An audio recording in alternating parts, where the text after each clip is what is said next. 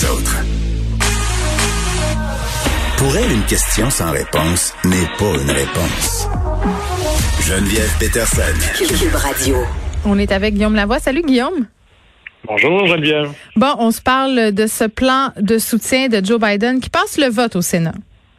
Ben oui, on va-tu finir par y arriver? C'est non bien compliqué, de, c'est non bien compliqué de dépenser la bagatelle de 40% du budget américain ou 1900 milliards de dollars. Alors, ça a finalement passé au Sénat, euh, comme un vote au Sénat classique, c'est-à-dire de 50 votes pour, 49 contre. Alors, mais que ce soit une petite majorité ou une grosse majorité, ça a passé. Biden est intervenu, un peu de tordage de bras. Qu'est-ce que tu veux dire, un peu de tordage de bras? Tu m'intéresses. Ben là, on appelle le sénateur, on dit bonjour, monsieur le sénateur, êtes-vous en élection bientôt? Comment je peux vous aider? Comment Oh, je ok, peux vous? Ouais, ouais. Alors, on vient à les lois et les saucisses. On veut pas voir comment ça se fait, mais et là, c'est sûr que comme sénateur, et c'est là où on dit que les sénateurs peuvent en ramener tellement à la maison, maison étant leur État, en disant, ben, OK, tu veux mon vote, qu'est-ce que je peux avoir? J'aurais besoin de la construction d'un pont dans ma, dans ma communauté, je veux que vous financiez tel projet. Je voudrais qu'Internet haute vitesse vienne jusqu'à mon chalet, tout ça. C'est ça, des affaires totalement impossibles. C'est ça. 21e siècle. On peut aller sur Mars, on peut d'envoyer l'Internet comme il faut, puis de laisser faire le chalet. Il n'y a même pas de couverture cellulaire entre Montréal et Ottawa sur toute la distance. Il y a un no man's land entre les deux. Mhm. Alors là-dessus, le Canada fait office de parent pauvre. Peut-être qu'un jour, notre plan de relance va se rendre là. Mais c'est une grosse victoire pour Joe Biden. D'abord, un, c'est pas terminé. Et là, vous avez dit, bon, voyons, c'est réglé, là. Ça a passé à la Chambre, ça a passé au Sénat. Il reste juste à signer. Il faut que le président signe. Non, parce que le Sénat a changé des petites choses. Et ça, ça veut dire qu'il faut que ça retourne à la Chambre et que la Chambre vote exactement le même texte que le Sénat. Bon, ça va arriver, mais c'est vraiment la, la preuve qu'il faut que, à la virgule près, ce soit le même texte approuvé par les deux chambres. Et après ça, ça va tomber sur le bureau de Biden.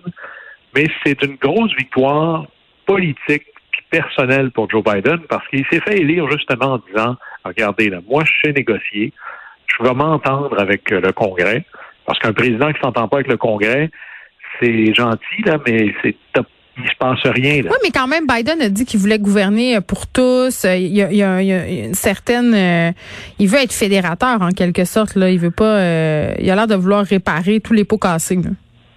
Oui, puis là, ben, il a réussi à dire, mais regardez, là, moi, j'ai été capable de m'entendre avec le Congrès et j'avais déjà joué dans ce film-là.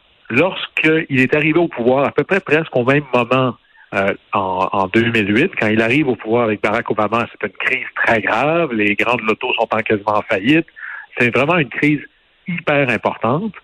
Et là, c'est lui qui était en charge de négocier avec le Congrès le fameux plan de relance de Barack Obama, qui était absolument minuscule à l'époque. C'était 800 milliards, alors c'est des peanuts comparé à ce qu'on regarde aujourd'hui. Et finalement, ben, Biden dit, j'ai réussi. Et là, c'est quand même pas mal parce qu'il va réussir deux grandes choses à l'intérieur de son fameux bilan des 100 jours. D'abord, d'avoir réussi à faire arriver le plan, le plan de relance. Et il avait dit, moi, je vais avoir vacciné 100 millions d'Américains dans mes 100 premiers jours. Et au rythme actuel, on va probablement se diriger plus entre 150 et 200 millions d'Américains. Donc, il y aura un bon bilan, lui, là. là. Présentement, on est à 2 millions de vaccinés par jour, à Mm. peu près. là. Alors, à date, évidemment, on ne résume pas une présidence aux 100 premiers jours, mais ça donne le ton pour le reste. Ça va plutôt bien pour M. Biden dans le contexte actuel. Il reste quand même une étape euh, avant la signature. Il faudrait que ce soit approuvé à la Chambre, mais je pense que là-dessus, euh, comme les, les démocrates sont majoritaires, ça devrait passer, pas comme une lettre à la poste, mais presque. Et puis après ça, vous allez avoir une cérémonie, là, ça va tomber sur le bureau de Joe Biden, puis là, il va y avoir une cérémonie, il va signer avec plein de crayons, puis il va donner des crayons à chacun qui ont joué un rôle important là, Mm. dans, euh, dans ce, ce projet-là. Bon, on sort euh, des États-Unis pour se diriger euh, vers les Europes, comme ma grand-mère disait. Euh, on se parle de la présidentielle française. On est en route vers 2022. On s'en va dans les vieux pays. Alors, en France, il va, il va y avoir des élections présidentielles en 2022. Et là, le, le président Macron, d'abord, c'est pas clair s'il peut se faire réélire. Il est immensément, impopulaire, un taux de satisfaction qui commence à augmenter, mais qui est bien, bien ancré sous les 50% Et là, tout l'enjeu est tellement plus compliqué que chez nous, par exemple, parce que là-bas, une espèce de, à mon sens, un très mauvais système qui est un système à deux tours. Alors, tout le monde se présente, puis là, c'est la collection des candidats tant à gauche qu'à droite.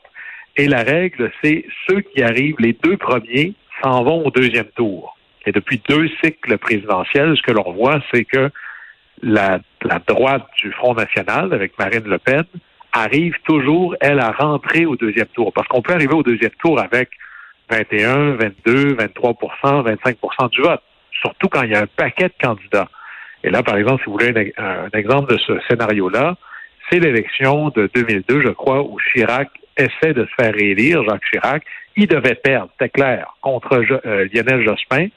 Sauf que la gauche, c'est, comme ça arrive souvent, subdivisé en tellement d'options différentes au premier tour. Et là, on vote pour se faire plaisir. Et M. Jospin est arrivé troisième alors, il a été exclu du deuxième tour. Et là, la gauche s'est retrouvée à avoir à voter soit pour M. Le Pen à l'époque, le père de l'autre, ou Jacques Chirac. Et puis, bon, Jacques Chirac a été élu avec 82 mm. Alors là, la question, c'est comment ça va se positionner? Parce que M. Macron, c'est une espèce de bibite hors norme en politique française. Il y avait un grand parti ou une grande coalition de droite, il y avait une grande coalition de gauche. Lui, il était une espèce de parti inventé du centre pour la dernière élection et ça a fonctionné. Mais là, personne ne sait vraiment est-ce que M. Macron va être le candidat qui va rallier la droite, le centre, la gauche. Il va y avoir beaucoup de monde qui vont vouloir se positionner. Et là, c'était très drôle parce que c'est M. Sarkozy qui devait être le grand chef d'orchestre de la droite. Là, M. Sarkozy est occupé ailleurs. Là. Il va peut-être aller en prison ou faire de la prison à domicile, on ne sait pas. Oui, il va rester chez lui, ça, on sait ça. Oui. Alors là, et pendant tout ce temps-là, que la droite se demande est-ce qu'on va aller avec le Macron ou pas, est-ce qu'on va avoir un des nôtres qui va aller là, le risque de division à droite comme à gauche favorise, disons, un parti plus clair avec son électorat. mais ça favorise aussi euh, peut-être euh, la venue d'un underdog aussi, là. Normalement, on dirait non, mais M. Macron nous a prouvé que oui. Ben oui. Parce que dans un système à deux tours, tout peut arriver. Ben oui.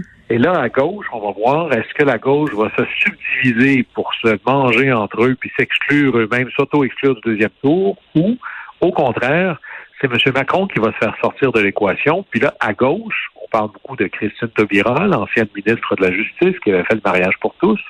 Mais regardez bien dans votre rétroviseur de gauche, peut-être la mairesse de Paris, Madame Hidalgo, qui fait partie des rumeurs comme une candidate qui serait assez connue pour rallier la gauche. Mais pour penser et comprendre la politique française, il faut tout analyser entre est-ce que je suis capable de me rendre au deuxième tour? Et là, après ça, c'est une autre équation. mais on serait-tu prêt en France à, porter une femme à la tête de la République? Et là là. Ben là, à date, je vous dirais que la femme la mieux placée pour gagner, c'est peut-être bien Madame Le Pen, qui est quand même arrivée deuxième la dernière fois. Et, et le, le, Front National, ce n'est plus un parti euh, à la marge, c'est, on pourrait dire, le premier parti politique de France, quelque part.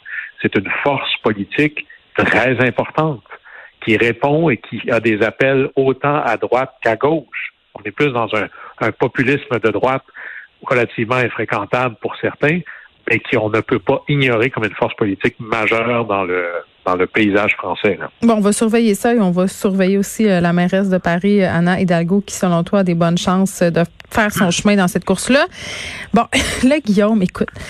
Hier soir, hier soir, hier soir, mon feed Instagram était était vraiment plein de cette entrevue euh, qu'ont accordé Harry et Meghan à Oprah Winfrey. Euh, écoute, c'était absolument c'était tapissé là et ce qu'on nous montrait c'était cet extrait où euh, on parlait justement euh, où c'était Megan qui parlait parlait justement euh, des questions qu'elle s'était fait poser notamment sur la couleur de son enfant à venir moi j'avais l'impression que tu allais vouloir me parler de ça aujourd'hui parce qu'on a l'habitude de parler de politique internationale ensemble mais non non, j'en maudis il y a rien qui me ça me dégoûte l'espèce d'épanchement de la vie sociale de la monarchie. Ah, mais attends, attends, attends, attends, oui, oui, mais en même temps, on a deux personnes qui décident de tourner le dos à cette vie-là et qui décident un peu de venir euh, révéler les salles secrets, là.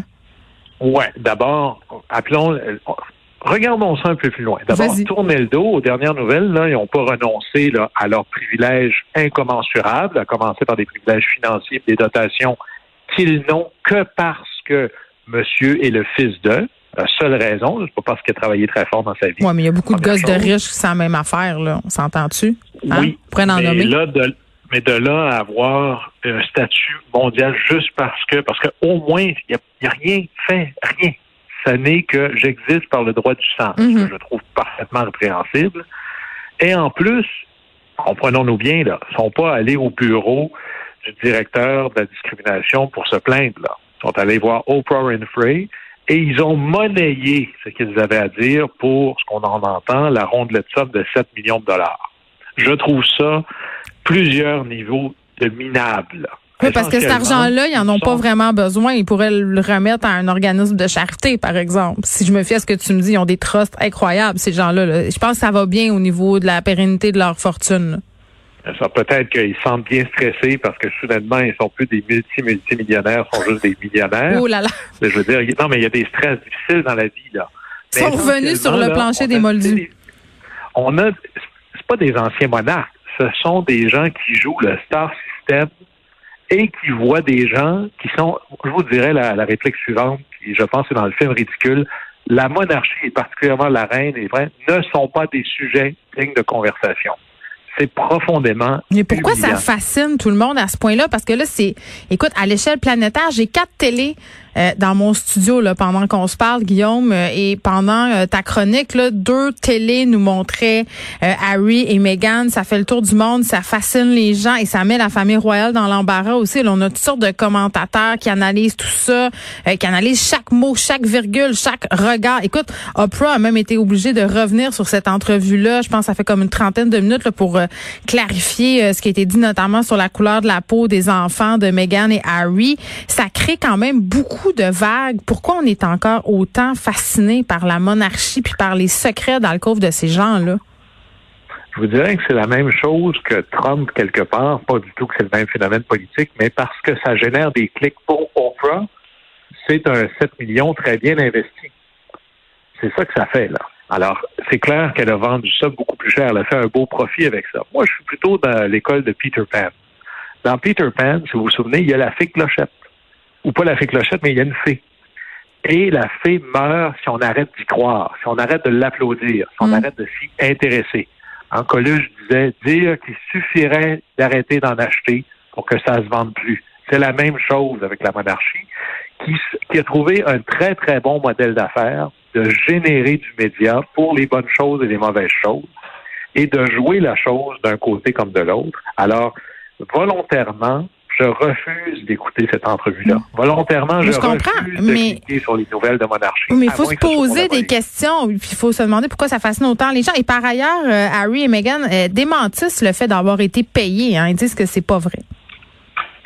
Alors, on ira, s'ils veulent soumettre leurs finances à l'examen général, ça va me faire plaisir. Ça va me donner plein d'autres arguments pour abolir la monarchie et les privilèges de sang. Mais Oui, mais en même temps, tu, tu, tu déchires la chemise en parlant d'Harry et Meghan, Guillaume, mais on va s'entendre. Là, on a toute une nouvelle monarchie à l'échelle planétaire. Quand tu regardes le pouvoir que Kim Kardashian, euh, tu me parlais d'une personne qui avait pas fait grand-chose puis qui bénéficiait de privilèges parce qu'elle était née dans une famille. Euh, je dis pas que c'est le cas de Kim Kardashian, mais on a plusieurs figures en ce moment planétaires, très influentes, très riches, qui n'ont que pour seul fait d'arme d'être célèbres, d'être connues.